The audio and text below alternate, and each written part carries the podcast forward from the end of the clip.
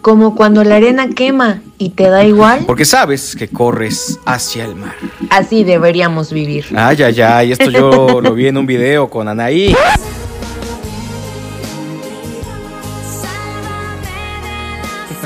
Yes, my friend, hay que aplicarla, oye.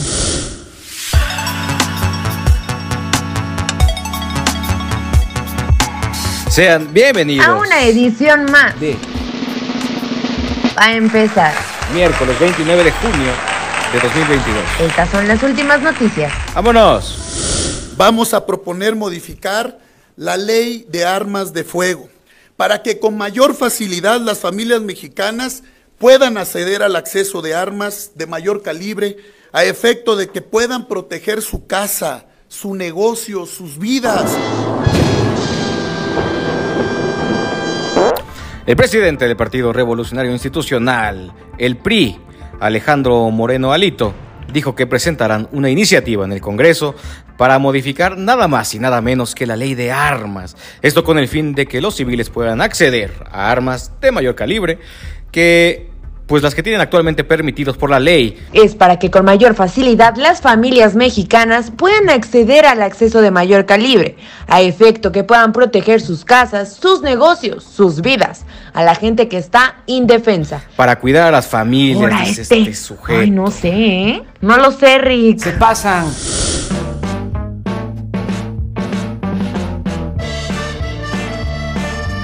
El conductor del tráiler abandonado en San Antonio, Texas, donde fallecieron 51 migrantes, se hizo pasar como sobreviviente. Ah, qué hijo de la chingada. Afirmó Francisco Garduño Yáñez, comisionado del Instituto Nacional de Migración. El funcionario ofreció nuevos detalles de la tragedia e informó que la persona que conducía el camión color rojo marca Volvo fue identificado como Homero N., quien enfrenta cargos de tráfico de personas y homicidio. El chofer se hizo pasar por migrante regular para evitar ser detenido. En los registros del INM, del INAMI, el Instituto Nacional de Migración, no se encontraron datos de este conductor. Asimismo, el comisionado del INM expuso que el tráiler viajaba en total 67 migrantes, 51 de ellos fallecieron, 39 mujeres y 12 hombres. Me hablan todos los días tíos, vecinos, primos. Eh, ¿qué pedo? ¿Por qué no llega el agua? Pues porque la boca alimenta este sector y está en cero. Si hoy logramos, bueno, primero no soy Tlaloc. El gobernador de Nuevo León, Samuel García Sepúlveda, sorprendió con una nueva estrategia para combatir la escasez de agua que actualmente enfrenta la zona metropolitana del, no es cierto, de El Monterrey. mandatario adelantó que el martes al miércoles habrá muchas nubes que serán bombardeadas, pero en particular ocupa una que llueva por 7 horas y que no se mueva. Esto fue lo que dijo. Y yo no sé qué pensar. Va a haber muchas nubes. De 4 de la tarde, del martes, hasta mediodía del miércoles. Mucha nube. Ya ahorita estamos empezando a bombardear para que la nube se quede aquí y llueva aquí 6 o 7 horas. No quiero que se vaya Galeana, no me interesa que se me vaya al norte. Aquí ocupo la nube lloviendo 7 horas para que todo ese escurrimiento en la sierra, en Santiago, me ayude a recuperar la boca, que está seca. Por eso no puedo mandar agua, miren, cero. A toda mi gente del sur, yo ahí viví toda mi vida, en Del Paseo. Me hablan todos los días tíos, vecinos, primos. Eh, ¿qué pedo? ¿Por qué no llega el agua? Pues porque la boca alimenta este sector y está en cero. Si hoy logramos, bueno, primero no soy Tlaloc, si hoy llega la humedad como se ve y le atinamos al bombardeo aquí y me escurren todos estos ríos a la boca y esta la recuperamos, ya fregamos al menos unas semanas. Janeidi Jazmín Antonio Guzmán, joven chapaneca cuya identidad aparece en los sobrevivientes del tráiler, que fue hallada con 50 migrantes fallecidos, dio a conocer que no es la persona que está hospitalizada en Texas. En un mensaje en su cuenta de Facebook, la joven que es originaria del ejido Ricardo Flores Magón, municipio de Escuintla, en la costa de Chiapas, explicó. A los que han visto esta publicación, no crean nada, esto es mentira. Esa credencial me la robaron hace un año, amigos y familiares. Estoy bien, por la gracia de Dios, gracias por su preocupación. Vamos a tratar de sacar la vacuna, todos tranquilos. Sí, sí, sí. Estamos ahí. Sí. Mateo, estate ahí, por favor. Matías. El pánico se hizo presente en los padres de familia que, sin dudarlo ni un segundo, protegieron a sus hijos cuando empezaron las detonaciones en el centro de vacunación Francisco y Madero contra COVID-19. Por estos hechos se registraron cuatro lesionados, dos menores de No edad. mames. De acuerdo con la información de autoridades, el ataque fue directo en contra de Fernando N., alias La Zorra, que se encuentra hospitalizado y se reporta grave.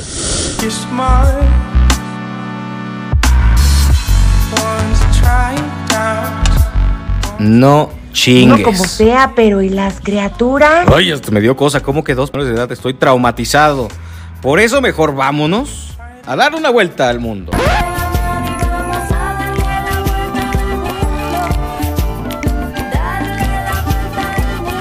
Con el top, top, top, top, top internacional.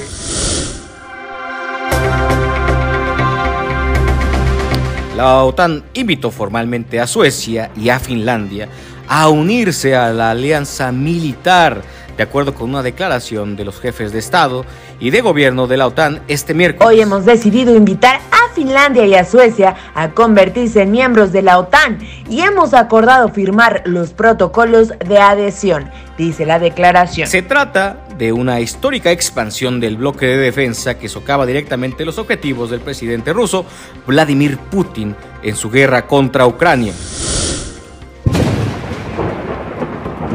Un posible ciclón en la cuenca atlántica se aproxima desde este lunes a las islas de Barlovento del Sur y partes de Venezuela, con vientos sostenidos de 40 millas por hora, o sea, 65 kilómetros por hora, por lo que el Centro Nacional de Huracanes de Estados Unidos ha emitido una advertencia de tormenta tropical, la segunda de la actual temporada. Según el pronóstico de trayectoria del NHC, que tiene su sede en Miami, por cierto, el sistema pasará cerca o sobre porciones del sur de las islas de Barlovento este martes por la noche y se moverá sobre el sur del Mar Caribe o cerca de la costa norte de Venezuela el próximo jueves, o sea, mañana.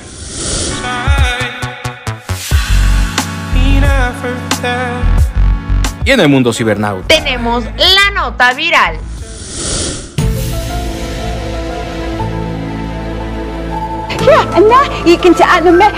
Están haciendo presentes. Están entre nosotros. La noche del pasado lunes, misteriosas luces aparecieron en el cielo. Como fue en Tijuana, San Diego y Mérida, algunas personas lograron captar puntos brillantes que lograron desconcertar a todos. Ay, no lo sé, Rick. ¿Será esto cierto? ¿Qué fue lo que dijo Jaime Maussan? Hacían figuras geométricas, se ponían en dos líneas y todo esto sobre el mar, a una gran distancia de la costa.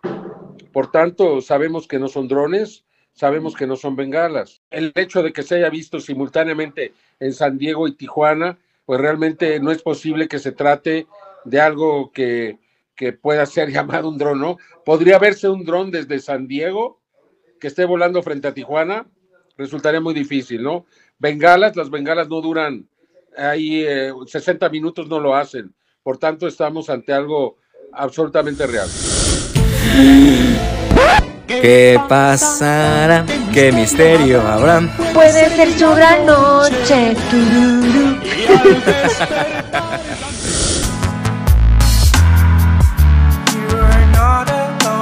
Y antes de irnos, les dejamos esta rolita. Fan de ti de Sin the Cars.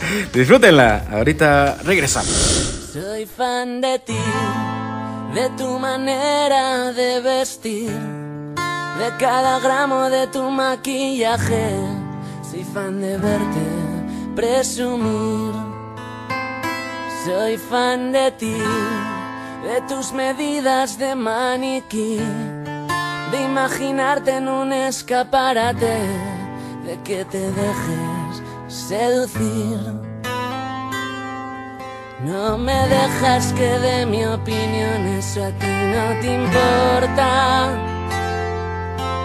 Por tantas razones soy fan, no lo puedo evitar. Porque sí, porque te pones tan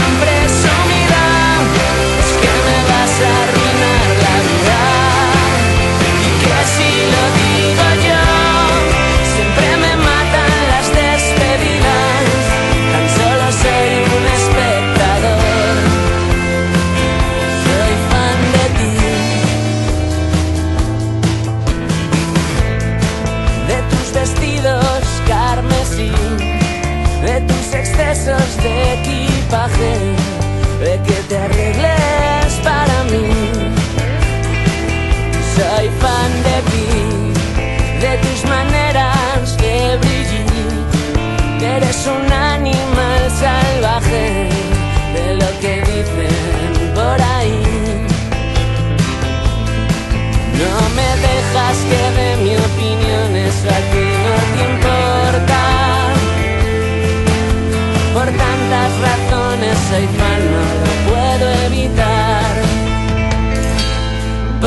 Porque